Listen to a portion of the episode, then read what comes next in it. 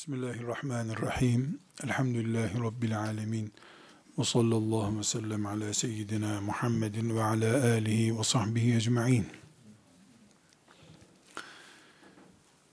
Hadislerle dirilebilmek için hadisi, ayeti anlamak gerektiği kadar hadisin bize ulaşmasının vesilesi olan raviyi, hadis alimini de tanımak gerekir dedik. Ve hadisin Peygamber sallallahu aleyhi ve sellemin sözü olarak bir tür peygamber kefaleti olarak öne çıkardığı kavramları ve isimleri de bilmek gerekir. Aksi takdirde hadis bu sözünü ettiğim oturduğu zemini biz kestirmeden gündemimize girerse önceki dinlerin mensuplarının Yahudiler ve Hristiyanların yaptıkları gibi insanlar önce hadisleri sonra da hadislerin koruması altında duran Kur'an-ı Kerim'i elleriyle oynayabilecekleri, ayarlarına müdahale edebilecekleri bir kitap haline getirirler. Tevrat'ın ve İncil'in başına gelen şey, peygamberlerinin o kitabın dışındaki mirasının korunamadığı için ayazda kalmış olmasıdır. Tevrat'ın ve İncil'in ayazda kalması, hahamların ve papazların e buyurun efendim nasıl anlayacaktık bunu türünden bir iltifat görmelerine neden oldu. Allah'ın Kur'an'ı muhafaza planında anlıyoruz ki şimdi Enes İbni Malik var. Ebu Hureyre var. Ashab-ı kiramın hafızları, aişeleri var. Allah hepsinden razı olsun.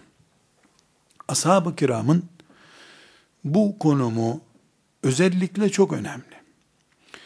Bu nedenle İslam üzerinde planı olan düşmanlar, direkt İslam'la savaşmayı hiçbir zaman tercih etmezler. Bu akılsızlık olur. Şeytan gibi bir profesyonel düşman böyle yapmaz. Bunun yerine İslam'ı ayakta tutan değerlerle uğraşır. Dolayısıyla sen İslam diye Kabe'nin yıkılacağını beklerken Kabe'ye şirkinden vazgeçmeden, faizinden tövbe etmeden giden, etrafında pervane gibi döndüğünü zannettiğin insanlarla karşılaşırsın. Kabe yıkılmaz hiçbir zaman. Kabe'nin yüreklerden kaybolup gittiği bir değer yıkılmasıyla karşılaşılır. Ashab-ı kiram Allah onlardan razı olsun. Put değiller. Peygamber değiller. Haşa uluhiyet makamında değiller.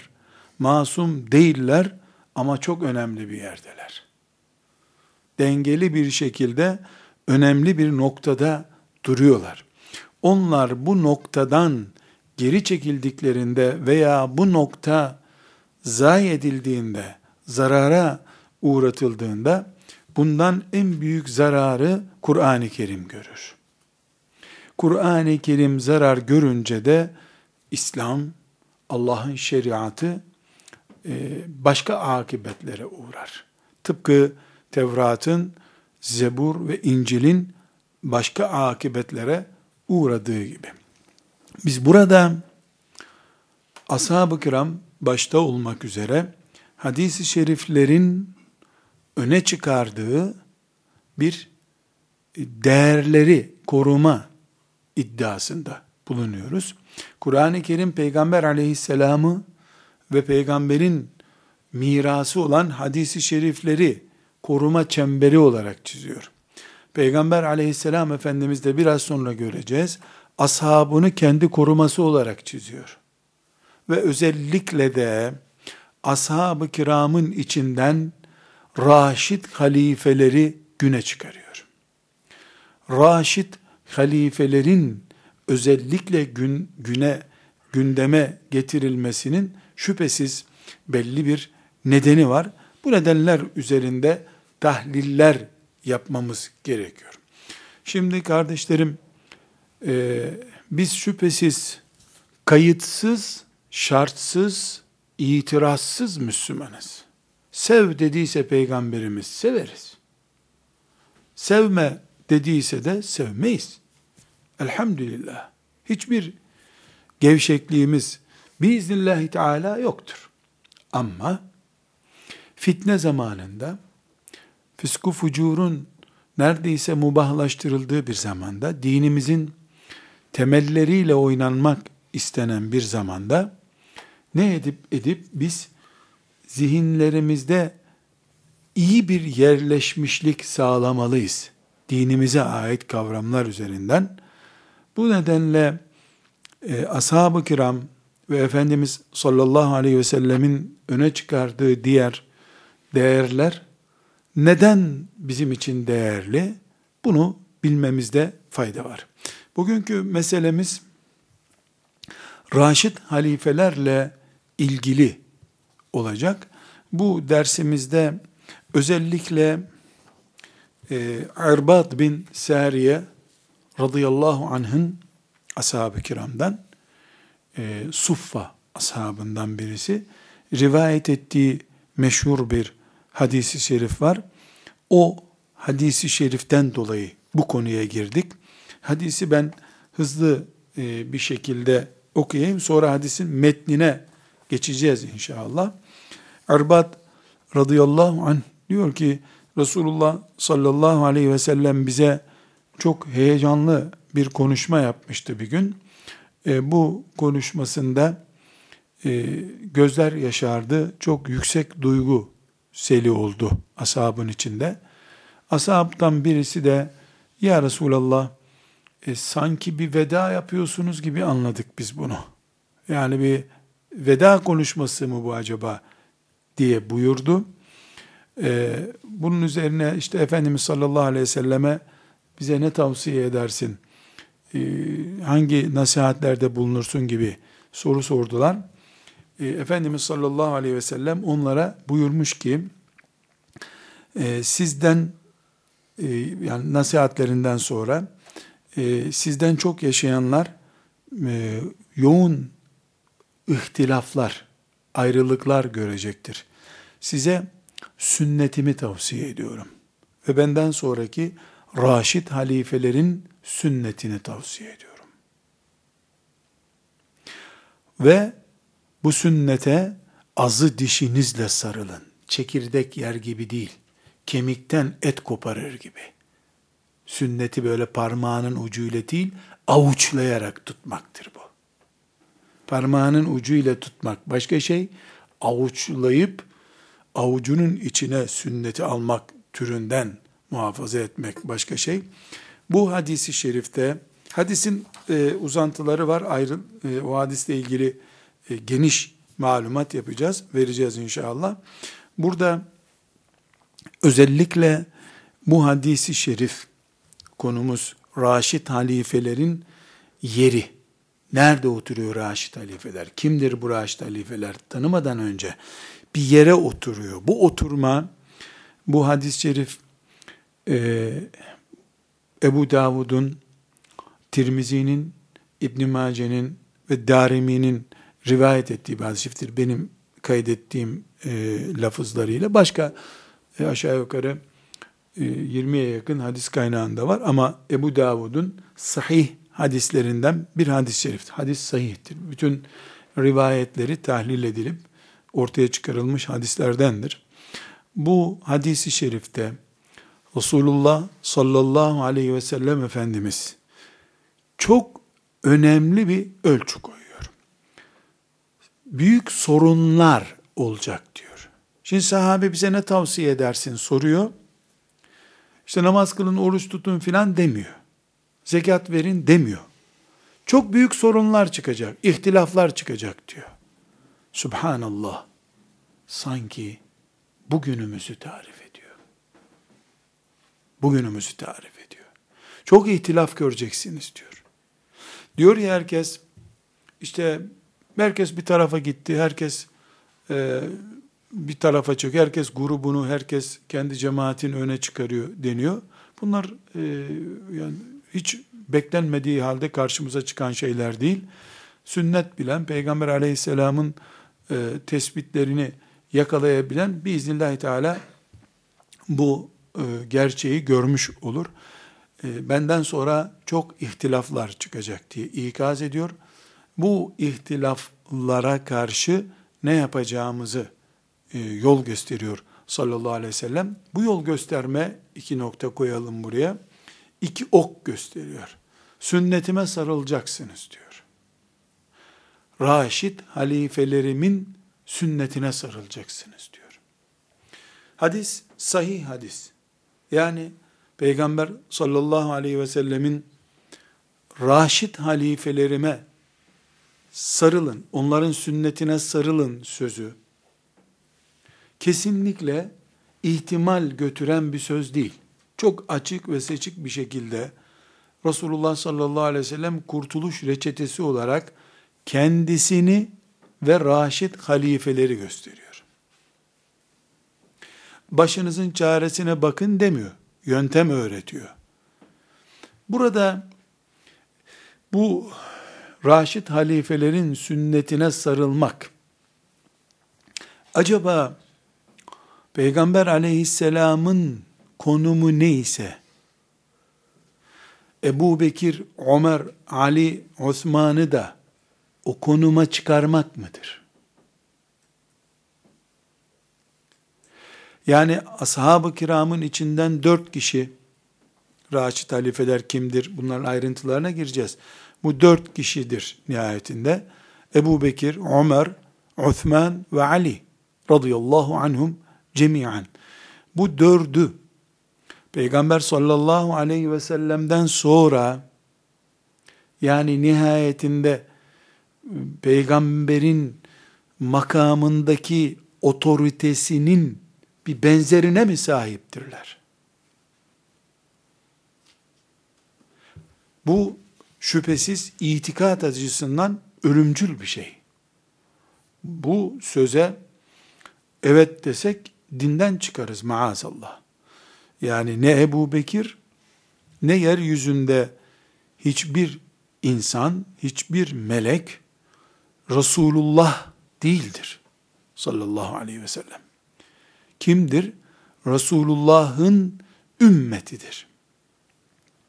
Bu ümmetlik e, seviyesinden sıçrayıp peygamber yetkisini kullanan birisi noktasına getirildiğinde bir yığın akide sorunu ortaya çıkar.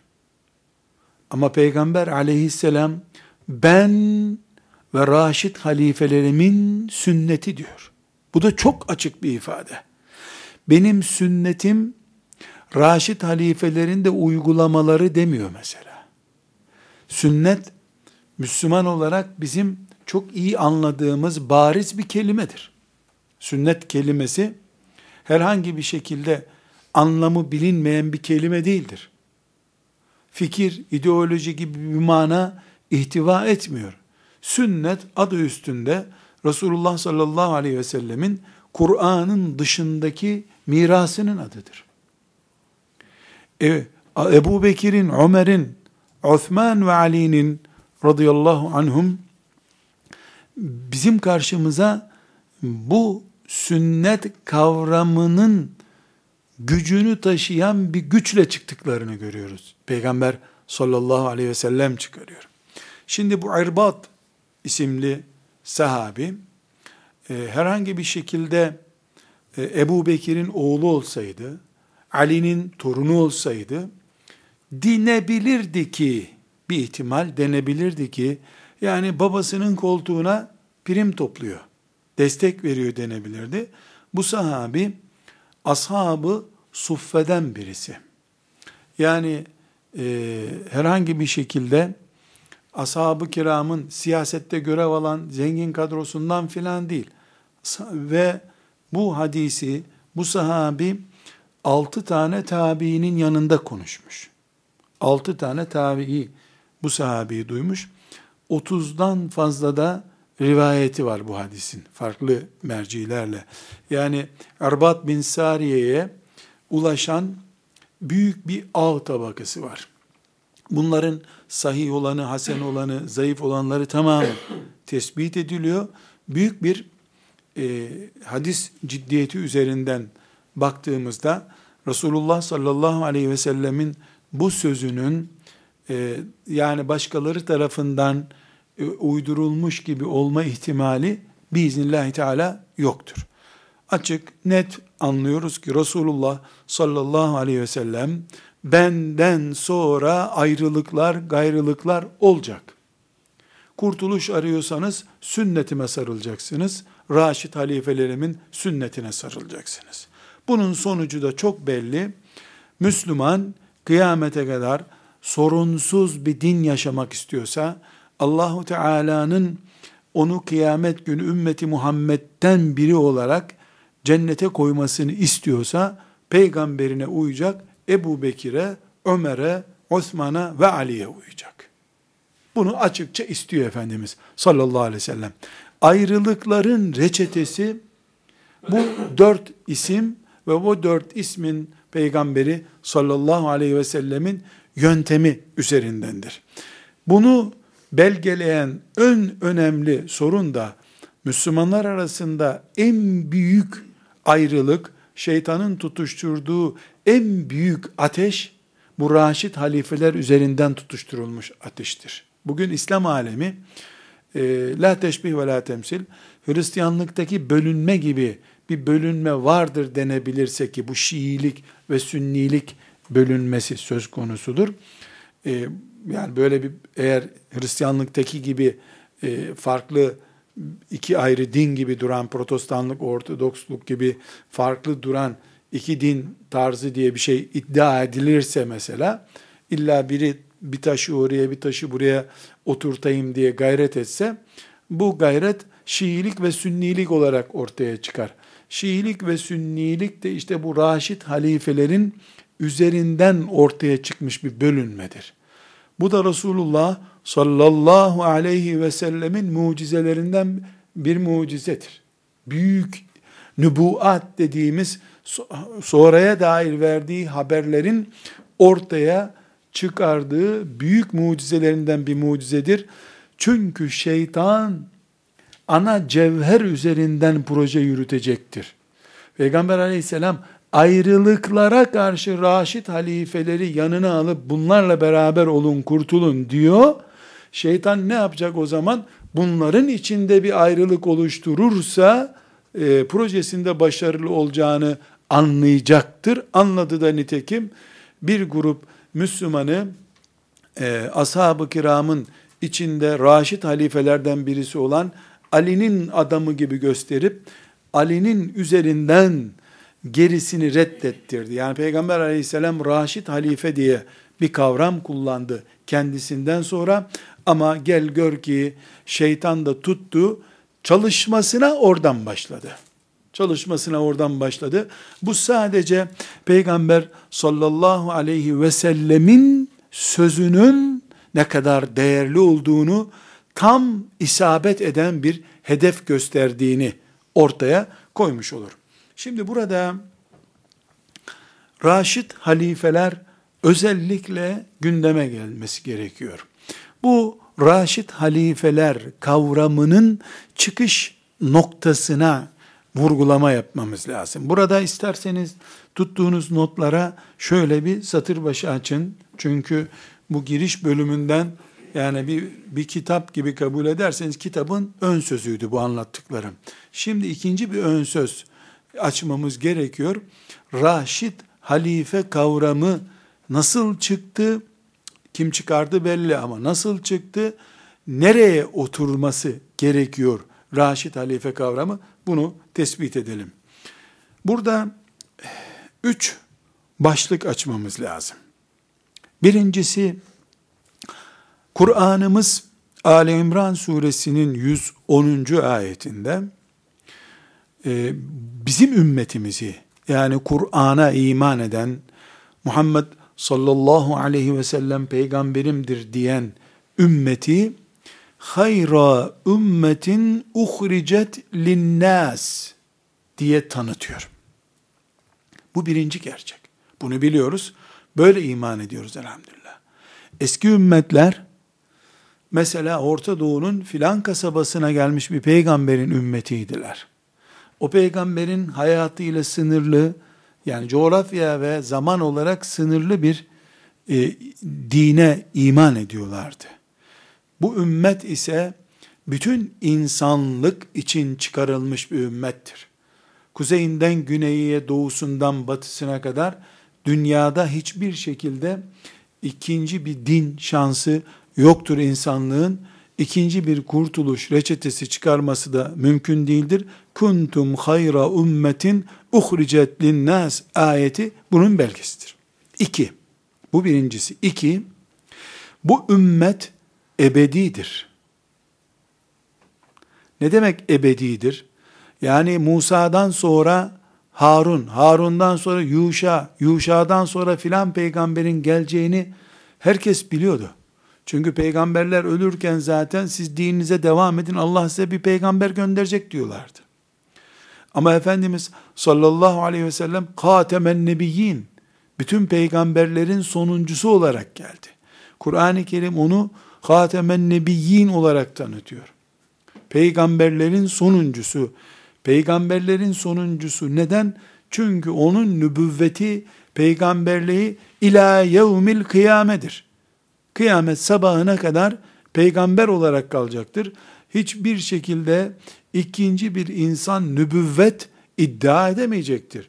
İddia etse de kıymeti olmayacaktır. Din bütün insanlık için çıkarılmış. Siyah beyaz bütün insanlığa hitap ediyor. Din ebedi, İsrafil'in suruna kadar devam edecek bir din. O zaman bu din nasıl yürüyecek? 23 yıl bizzat kendisi peygamber olarak kaldı sallallahu aleyhi ve sellem Efendimiz. 23 yıl. 23 yıl Kur'an'ın gelmesi için yeterliydi. Kur'an-ı Kerim geldi. 23 yıl Kur'an-ı Kerim yerleşti. Kur'an-ı Kerim'in e, ayrıntılarına giren, Kur'an-ı Kerim'i çemberleyen hadisi şerifler de kondu. Fakat insanlığın 23 yıl içerisinde bir dönüşüm sağlaması da çok zordu. Zihni bir dönüşüm sağlaması. Nitekim Resulullah sallallahu aleyhi ve sellemin döneminde iman edip Müslüman oldukları halde sahabi olmak şerefiyle taçlandıkları halde bir grup insanlar bu 23 yıllık dönüşüm sürecinin yeterli olmamasından dolayı ne yazık ki o nimeti teptiler. İrtidat eden oldu. Peygamber aleyhisselamı görmeyip de Müslüman olup kasabalarda, köylerde olanlardan da bir şekilde irtidat eden oldu. Yani bir ordu harekatı gerektirecek kadar dinden geri dönüş e, söz konusuydu. Bu nedenle diyoruz ki 23 yıl insanlığa tebliğ için yetti, dönüşüm için yetmeyecekti.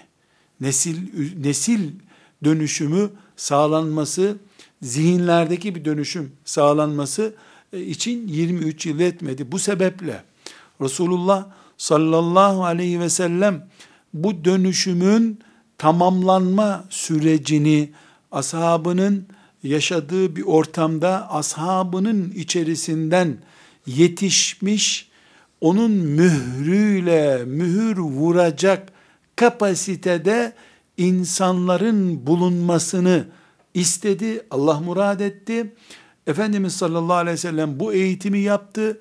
E, defalarca farklı işaretlerle kendisinden sonra dönüşüm sürecinde onun esaslarını bozmadan, onun himmetini ve sevdasını tavizsiz bir şekilde gerçekleştirecek bir dönüşüm tamamlaması yapacak kimseler sallallahu aleyhi ve sellem Efendimiz oluşturdu. Raşid halifeler dediği de budur. Bunun için hadis-i şeriflerde raşid ve hidayet üzere olan halifeler diye bir kavram kullanıyor. Yani hidayet açısından, olgunluk açısından sorunsuz halifeler. Bunlara benden sonra 30 senedir diye de rakam veriyor. Bu verdiği 30 sene de Ali bin Ebi Talib radıyallahu anh'ın şehadetiyle beraber doluyor. Bundan da anlaşılıyor ki Ebu Bekir, Ömer, Osman ve Ali radıyallahu anhumun dönemi bahsettiği raşid ve hidayet üzere olan halifeler dönemidir. Başka bir hadis-i şerifte inşallah yeri geldiğinde onu da zikredeceğiz. Ala minhacin nübüvve devam edecekler diyor. Ala minhacin nübüvve. Minhac metot demek. Nübüvvet metodu üzerinden devam edecekler. Demokrasi, insan hakları, e, laiklik, hoşgörü, diyalog gibi safsatalar değil, nübüvvet metodu üzerinden ümmeti Muhammed'in başında duracak bir idareci kadrosundan söz ediyor. Böylece e, üçüncü maddede diyoruz ki Resulullah sallallahu aleyhi ve sellem 23 yıl Kur'an'ın ve nübüvvet temellerinin atılması için e, yaşadı. Allah'ın onun vefatını murad ettiği takdir buyurduğu zamanda da ümmeti Muhammed'i onun ilkeleri üzerinden devam ettirecek, o ilkeler üzerinden yola devam edecek olan belli bir kadroyu da sallallahu aleyhi ve sellem Efendimiz oluşturdu. Onları ruhen hazırladı. Onları teşvik etti. Bu dört isme bu sebeple e, Raşid halifeler adı verildi. Bu Raşid halifelerin daha sonra dini bir otorite olarak e, nasıl ortaya e, konacaklarını yani peygamberin sünnetine sarılmak, Ömer'in sünnetine sarılmak. Nasıl olacak bu iş? Şeklindeki düşüncemizin bir hayal ürünü olmadığını, ya herkesin bir sevdalısı var. Biz de sevdik Ömer'i bir kere işte. Osman'ı sevdik bir kere tarzından değil, şeriatım benim böyle bir e, takdir yapmış. Bu tıpkı peygamber sallallahu aleyhi ve selleme bağlanıra benzer bir bağlanma. Direkt şüphesiz çünkü peygambere Muhammedun Resulullah diye bağlanıyoruz. Ama Ebu Bekir'e halifetu Muhammedin Resulillah diye bağlanıyoruz. Biri Allah'ın peygamberi, öbürü Allah'ın peygamberinin halifesi. Dolayısıyla e, iman açısından bir bağlılığımız yok. Ama imanımızı bir yere oturtan uygulamalarda Ebu Bekir'e bağlılığımız var. Biraz sonraki vurgulamalarımızda bunu göreceğiz. Şimdi Raşid halifelerle ilgili e, bir gündem yapabilmemiz için e, onların bağlı olduğu kümenin adını tespit etmemiz ve o küme ile ilgili zihnimizde bilgileri tazelememiz lazım. Raşid halife dört ismin adıdır.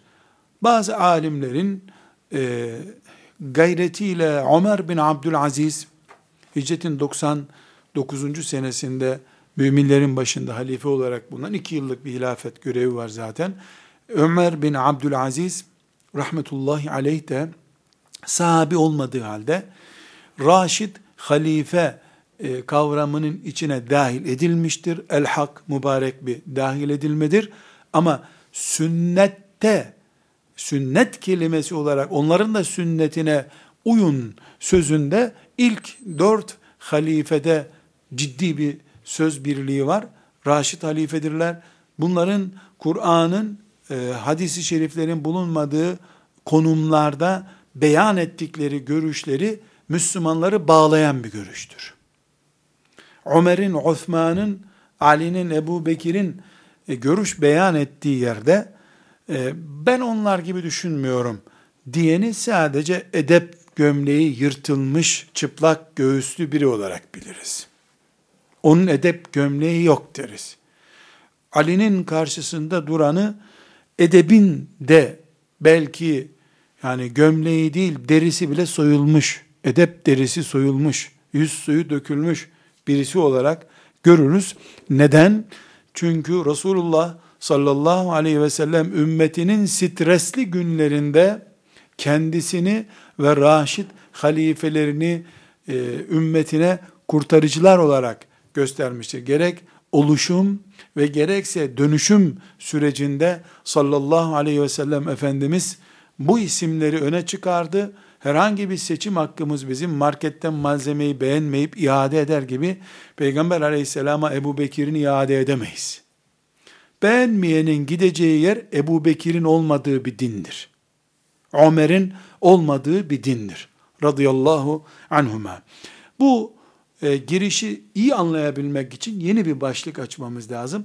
Ashab bilgilerini tazelememiz lazım. Ashab hakkında çok şey biliyoruz.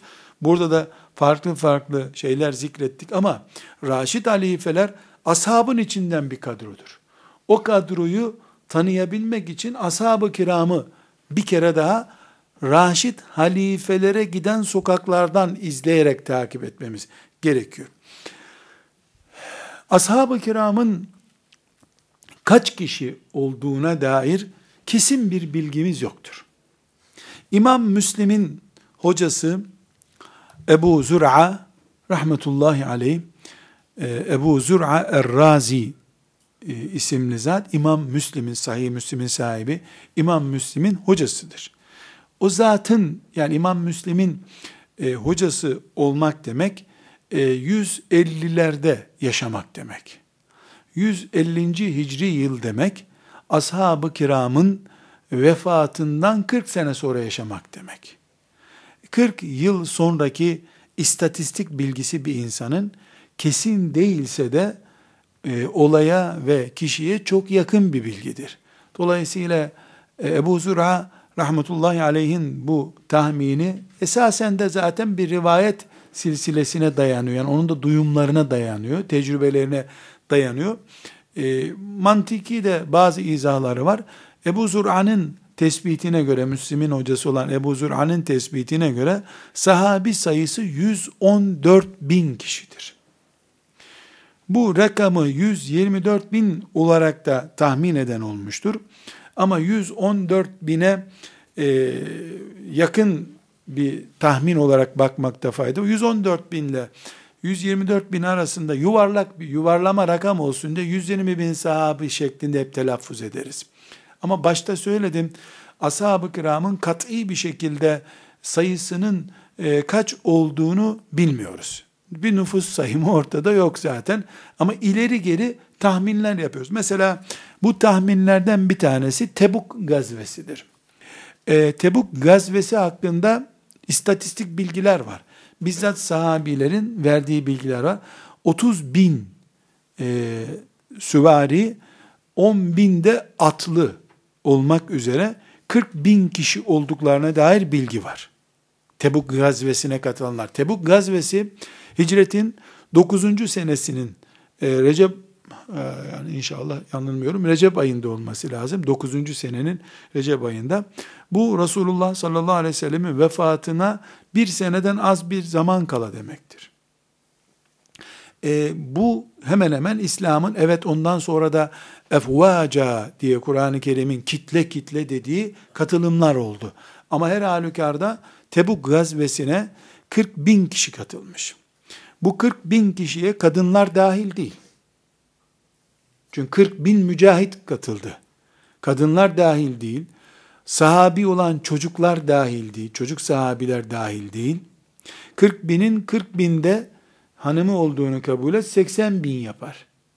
Şimdiki gibi planlanmamış bir nüfusları olduğu için herhalde bir buçuk çocukları da yoktu. Üç, dört, beş çocukları olduğunu düşünsen, e bir de köylü, yaşlı, o yani Medine-i Münevvere'de yaşamayan, mesela Mekkeliler Tebuk gazvesine katılmadılar. Taifliler Tebuk gazvesine yetişemeyecekleri için katılmadılar. Taif de Müslüman olmuştu. Mekke'de Müslümandı. Yani Müslüman e, olduğu halde, cihada katılabileceği halde katılamayan da binlerce insan var. Yani ihtimal bu 114 bin rakamı bile az. Bu 114 bin rakam. Çünkü çoğunun birden fazla hanımı var bir defa. Yani o 40 bin kişinin hadi diyelim birkaç bin tanesi bekar e, hasta oldukları için, sakat oldukları için evlenemediler diyelim. E, ama büyük oranda ashab-ı kiramın yani kalabalık bir kesimi e, cihattaydı, kadınlar yoktu. İhtiyarlar yoktu, çocuklar yoktu Tebuk gazvesinde. E, köylüler yani Medine'nin çok uzak banliyölarında yaşadıkları halde, e, Müslüman oldukları halde haber edilemeyeceği için, onlara tecizat verilemeyeceği için katılamayanlar oldu. Çok e, yani 114 bin rakamı çok rahat doluyor. E, en az 114 bin sahabi vardı veda haccı dinlenirken. Cabir bin Abdullah radıyallahu anhuma ashab-ı kiramın haccı tarif eden e, ashab-ı kiramda hac bilgisini bize ulaştıran e, çok değerli bir sahabidir. Çok uzun da yaşamış bir sahabi. Haccını e, tarif ederken Efendimiz sallallahu aleyhi ve sellemin şöyle bir bakıyordum diyor. Uç bucak görünmüyordu kafilede. Sağa dönüyordum, ucu bucağı görünmüyordu diyor. Sola dönüyordum, ucu bucağı görünmüyordu diyor. Şimdi bir sahabi ucu bucağı görünmüyor derken bir vadide, Arafat Vadisi'nde e, herhalde 3000 kişi toplandı da o kalabalığı tarif ederken ucu bucağı görünmedi diyecek hali yok. Yani gözünün görebildiği sağa sola arkaya bakıyorum ucu bucağı görünmüyordu kalabalığın diyor radıyallahu anhuma Cabir bin Abdullah. Her halükarda sahabi sayısı hakkında net bilgimiz yok ama ashab-ı kiram ortalama 120 bin civarındaydı. 100 binden az olması mümkün değil. Tebuk gazvesi ortada. 200 bin olması da çok zor. O günkü hesaplamalarımıza bakıldığımızda çocukları bile katılsa, köleleri möleleri katılsa 200 bin olması da çok zor. 5 kişi de olsalar, 1 milyon kişi de olsalar bizi ilgilendirmiyor. Bizim ashab-ı kirama bağımız e, bil, ilgilendiriyor. Burada kardeşlerim çok önemli e, bir noktaya temas ediyorum. Raşid halifelere bir türlü gidemiyorum. Çünkü Raşid halifelerin ailesini tanımamız lazım. Ki yani Raşid halifelere giderken nereden çıktık gittik bilmemiz lazım. Yani bunu bir elma bahçesinde mi bulduk bunları? Peygamber aleyhisselamın sohbetinde mi bulduk? Bunu tespit etmedikten sonra e, yani biz e, kafadan bir şey konuşuruz. Burada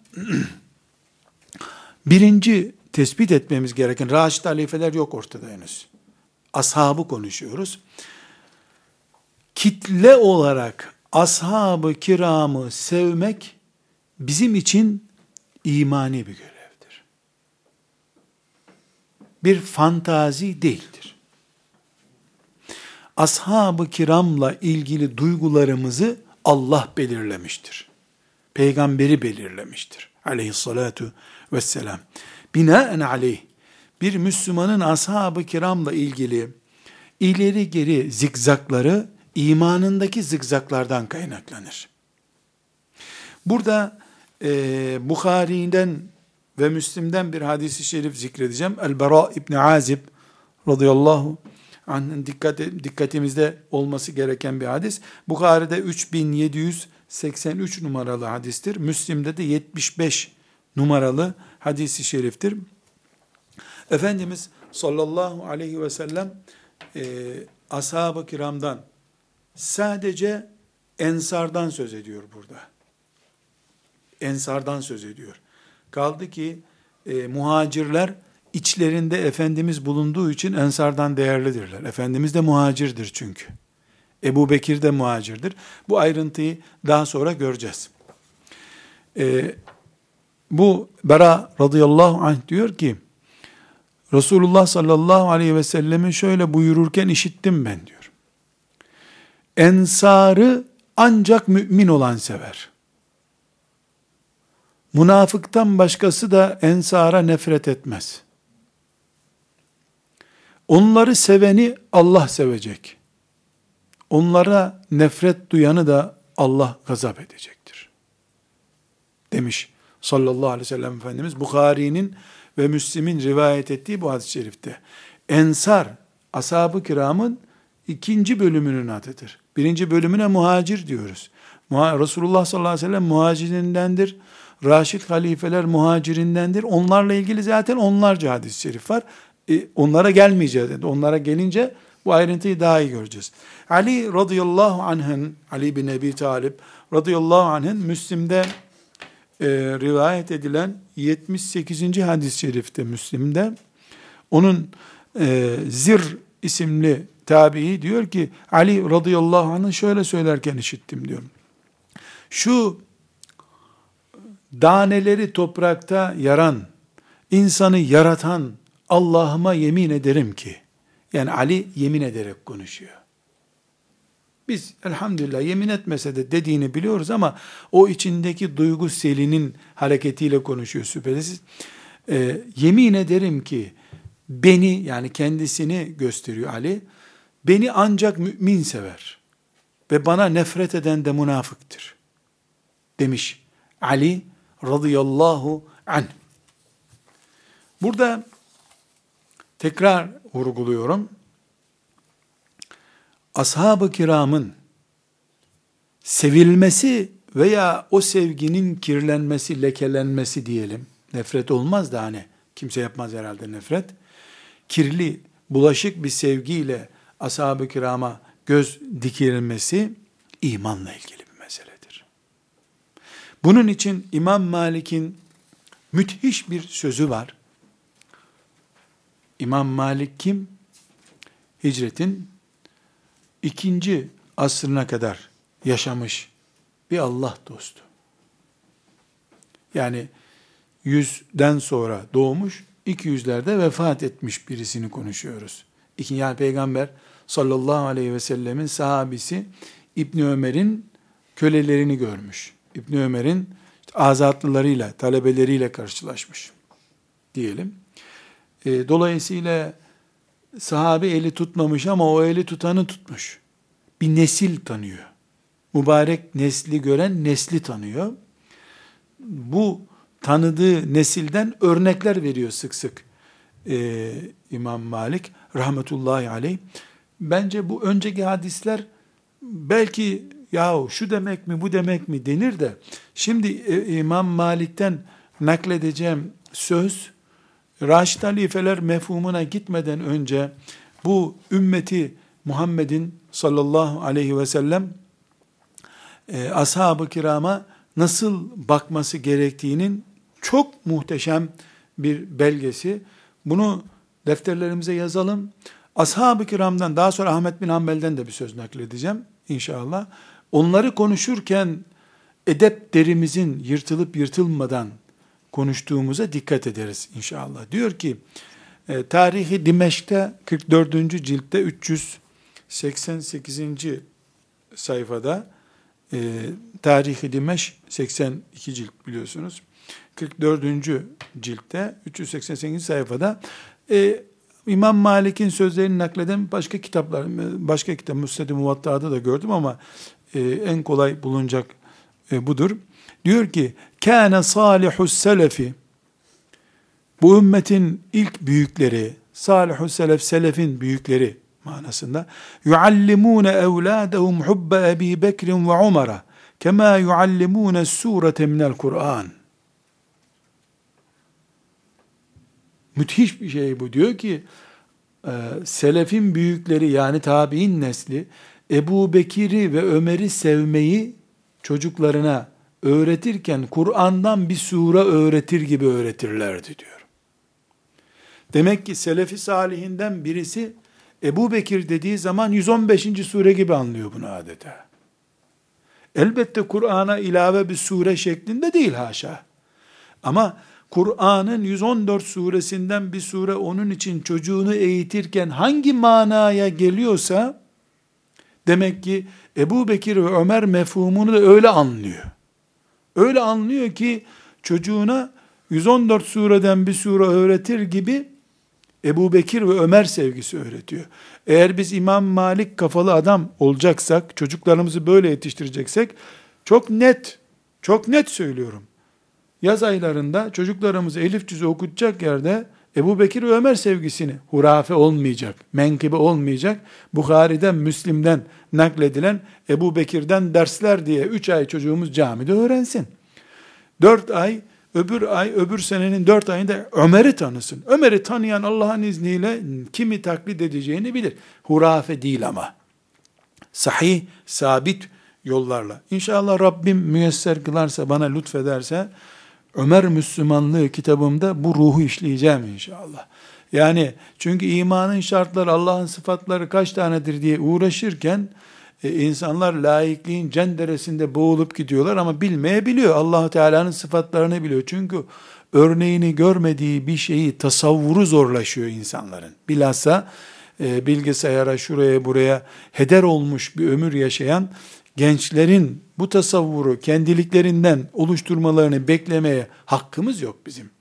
Bu İmam Malik'in sözünü yani bilmiyorum e, bir kenara koymayı bırak her gün bir kere tekrar etsek mi acaba diyorum. Hele anneler, babalar, muallimler, vakıf başkanları, dernek başkanları, ümmeti Muhammed'e bir hizmet etmek için yola çıkanlar kanu yuallimune evladahum hubbe Ebi Bekrin ve Ömer kema yuallimune sureten minel Kur'an. Kur'an'dan bir sure öğretir kalitesinde ama Kur'an'a haşa ilave değil. Fakat bir şey var çok önemli. Çok önemli. Bunun altını mı çizeceğiz, kenarını mı çizeceğiz bilmiyorum. Ebu Bekir'in hayatını demiyor. Ömer'in hayatını demiyor. Kaç sene halifelik yaptı, kimle evlendi, kaç çocuğu vardı, yabancı dil biliyor muydu, bilmiyor muydu? Bırak bu safsataları, hikayeleri. Hubbe Ebi Bekir'in ve Ömer'e. Ebu Bekir ve Ömer sevgisini öğretiyordu. Kuru hayat bilgisi değil. Nerede doğdu, nerede öldü? İşte dedi ki, karısını dul bırakmak isteyen arkamdan gelsin bakayım. Kureyş korktu, kıpırdayamadılar. Bunu değil. Bu ruhu. Ömer'i Ömer yapan ruhu.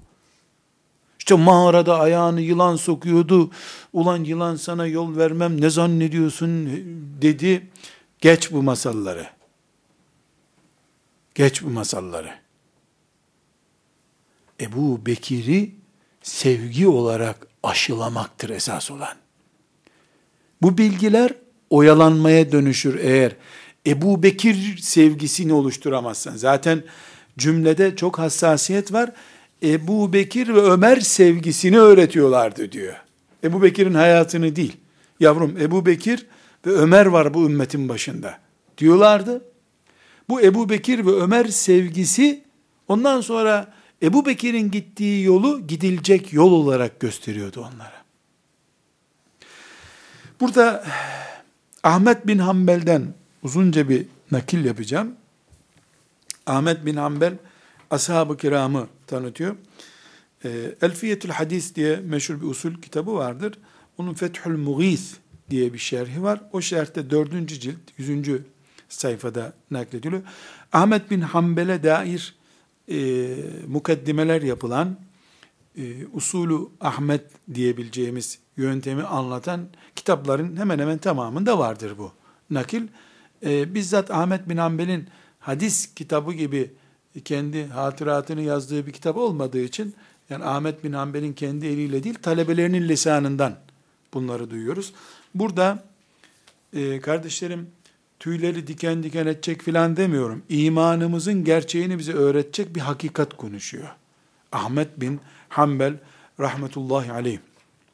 Bir e, aşere-i mübeşşere, muhacirin ve ensar e, faziletinden yani ensar böyledir, aşere-i mübeşşere böyledir, muhacirler böyledir diye bir listeleme yapmış Ahmet bin Hanbel. İlki aşere-i mübeşşere. Ondan sonra muhacirler, ondan sonra ensar. Ondan sonra diğer sahabiler. Demek ki dört kategoriye ayırıyor ashab-ı kiramı. Daha sonra göreceğiz ashab-ı kiramın sınıflandırılması aklen de mümkündür, dinen de vardır zaten. Olmalı da bu. Ahmet bin Hanbel bir sınıflandırma yapıyor. Yani bu 114 bin dediğimiz ya da yuvarlak rakamla 120 bin dediğimiz sahabinin işte aşere-i mübeşşere ilk 10 ilk 10'a giren diyor. Ondan sonra muhacirler 400 kadar sahabi. Ondan sonra e, ensar ve ondan sonra gerisi. Şimdi gerisi için bakın ne diyor. Bu saydıklarımdan sonra diyor Haşere-i Mübeşşere, ens, muhacir ve ensardan sonra Resulullah sallallahu aleyhi ve sellemin çağında doğup ona iman eden herkes değerlidir. Bunların içinde bir yıl, bir ay, bir gün velev ki bir göz açıp kapatacak kadar da olsa Müslüman olup onu gören herkes bu ümmetin en kıymetlisidir. Bu altı çizili yapalım bunu. Bir sene, bir ay, bir gün, hatta göz açıp kapatacak kadar bir an Resulullah'ı görüp sahabilik şerefiyle şereflenen herkes bu ümmetin hayırlısıdır. Tartışmasız önderidir. Onu duymuş olmak, ona dünya gözüyle bir kere bakmış olmak, mümin olmak şartıyla, bu bir şereftir. Şimdi bakın nasıl bir değerlendirme yapıyor. Yani Ahmet bin Hanbel'e göre rahmetullahi aleyh, sen Resulullah'ı veya bir insan Resulullah'ı şu fani dünya gözüyle mümin olarak bir kere gördü mü, bu en şerefli insandır. Ondan sonra gelen tabi'in nesliyle kıyaslama yapıyor şimdi. Tabi'in nesline kıyaslıyor. فَاَدْنَاهُمْ صُحْبَةً فَاَدْنَاهُمْ صُحْبَةً Ashab-ı kiramın içinde bir sıralama var değil mi? 114 bin kişi dedik. 114 bin kişiye bir sıralama yaptık. Ebu Bekir'le başlıyor. 114 binincisi etnahum suhbeten sahabilik makamında en altta olan birisi. En altta olan birisi. O sahabi olmayan, sahabi olmayan nesillerin hepsinden daha değerlidir. En alttaki sahabi Velev ki cümleye dikkat edin. Velev lekullaha bi cemi'il a'mali kana haula ellezina sahibun nebi sallallahu aleyhi ve sellem ve ra'ahu ve semi'u minhu ve amenu bi velev sa'aten afdala bi suhbetihi minet tabi'in. Velev ki Allah'ın emrettiği cümleye dikkat ediyoruz. Allah'ın emrettiği bütün ibadetleri, amelleri yapsa bile daha sonraki nesil ashabın 114 binincisi dediğimiz en son sahabi kadar değildir Allah katında.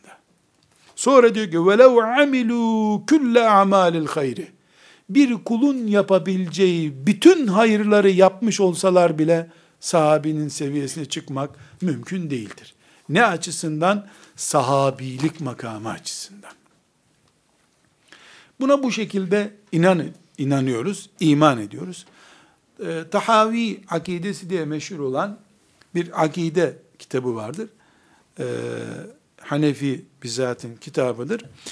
E, pek çok akide kitabının temel e, konusudur ama özellikle onun e, toparlaması çok hoş bir şekilde e, onun bahsettiğim Tahavi e, altı maddede sahabeye bakışımızı özetliyor Rahmetullahi aleyh diyor ki onları severiz. Hiçbirinin sevgisinde ifrata düşmeyiz. Ne demek ifrata? Anormal düzeye çıkarmayız sevgilerini. Çünkü Resulullah var önlerinde sallallahu aleyhi ve sellem. Severiz severiz ama bir puan düş aşağı. Ne bir puanı? Birkaç trilyon puan aşağıda yani. E, peygamber sevgisi. Peygamberin de üstünde وَالَّذ۪ينَ آمَنُوا Eşeddü hubben lillah. Allah sevgisi var. O sınırsız bir sevgi. Peygamber sevgisi, onun altında bir sevgi, sahabe sevgisi, Rıdvanullahi aleyhim cemiyan, onunla, onun altında bir sevgi. Onları severiz. İki, bu sevgimizde ifrata düşmeyiz. Yani Ebu Bekir sevdası uğruna intihar etmeyiz. Ebu Bekir iyidir, öbürü kötüdür. Ebu Bekir'e dil uzatanın dili şöyle olsun demeyiz. Severiz. Peygamber'e iman etmiş bir mümin olarak ne kadar sevilirse. Üçüncüsü, onlardan hiçbirini dışlamayız. Bu çok önemli bir nokta. Sevmek yetmiyor. 114 bin kişilik sevgin olacak. 113 bin 900'ü çok güzeldi. Vallahi 100 tanesi gözümü tutmuyor. Gittin sen. akide konusu olarak zarardasın. Çünkü Allah'ın dışlamadığını dışlayamazsın sen. Daha sonra konuşacağız. Günahları vesairesi oldu onların. Günah listesini, günah cederelesini tutmayı Allah kimseye emretmedi. Sahabenin e, bilançosunu çıkarın demedi kimseye. Dolayısıyla ashab-ı kiramı severiz. O sevgide aşırı gitmeyiz. Hiçbirini bu sevginin dışında tutmayız. Ve dördüncü kalem, onları sevmeyeni sevmeyiz. Onları sevmeyeni hatta ifadesi biraz farklı. Onları sevmeyeni ve onları hayırdan başka bir yolla ananı sevmeyiz. Yani ashabı seviyor ama ileri geri terbiyesizce konuşuyor onlar hakkında. O adam da gitti listemizden. Yani bir, ashabı seviyoruz. İki, sevgide ifrata gitmiyoruz. Hiçbirini dışlamıyoruz. Ashabtan birine dil uzatanı sevmiyoruz. Bitti. Ashabı sevmek çünkü ne dedik en başta? İmanımızla alakalı bir durumdur dedik. Ve beşinci madde ashab-ı kiramı hayırla anmayı vefa biliriz. Ashab-ı kiramın üzerindeki ihtilaflı konular, tartışmaları, hatalarını dedikodu konusu yapmayız. Siyasileri konuştuğumuz gibi ashab-ı kiramı konuşmayız. Nezkuruhum illa bil hayır. Onları iyilikten başka bir ortamda anmayız. Allah hepsinden razı olsun. Ve altıncı madde tahavinin sözlerini özetliyorum. Onları dinimiz, imanımız ve imanda kalitemizin işareti olarak görürüz. Bu cümle çok önemli. Ashab-ı kirama iman etmiyoruz biz. Muhammedun Resulullah diyoruz. Ebu Bekir Resulullah haşa demiyoruz. Ama bizi Muhammed'e götüren köprü bunlar. Sallallahu aleyhi ve sellem. Onlar çalkalandığı zaman peygamber çalkalanıyor. Bunun için e, onları sevmenin din, iman ve imanda kalite olduğuna inanırız diyor. Rahmetullahi aleyh et-tahavi. Bu e, rada nokta koyuyoruz. E, geldiğimiz e, zemini tekrar toparlayayım. Raşid halifelerin dinimizde bir yeri var. Bu yeri bilmek zorundayız. Raşid halifeler mefhumunu anlamazsak, belki bin civarında hadisi defterlerden silmek lazım. Namazından, orucundan, haccına kadar, siyasete kadar pek çok meselede e, Raşid halifelerin imzası var. Evvela Raşid halifeler İslam devletinin siyasetinin oturmuş garantileridirler. Bizim bir siyaset anlayışımız, hilafet anlayışımızın varlığı onlara dayanıyor. Resulullah sallallahu aleyhi ve sellemin dininin diğer Musa ve İsa ve Davut aleyhisselamın dini gibi heder edilmeyişi onların pratik siyaseti sayesinde ortaya çıkıyor. Raşid halifeler bizim için çok önemli. O zaman Raşid halifeleri öğrenelim dedik. Raşid halifeleri öğrenirken de böyle bir arzuyla yola çıktığımızda da karşımıza onların e, ailesi olan ashab-ı kiram çıkıyor. Ashab-ı kiramı tanıyamamış birisinin Raşid Alev'i hiç tanıması mümkün değil. Yani köyünü bilmiyorsun adamın ama adamı gittin buldun. E köyünü bilmediğin, adresini bilmediğin bir adamı nereden gittin buldun sen? Denir insana. Ashab-ı kiramın e, bulunduğu haritada Raşid halifeler diye bir kasaba var. O kasabaya ulaşab o şehir merkezine ulaşabilmek için Raşid halifelerden önce ashab-ı kiramı değerlendirelim dedik. Ama ashab-ı kiramla ilgili söylenecek bir miktar daha sözümüz var. İnşallah bir dahaki dersimizde onlara temas edeceğiz. Ve sallallahu ve sellem ala seyyidina Muhammed ve ala alihi ve sahbihi ecma'in velhamdülillahi rabbil alemin.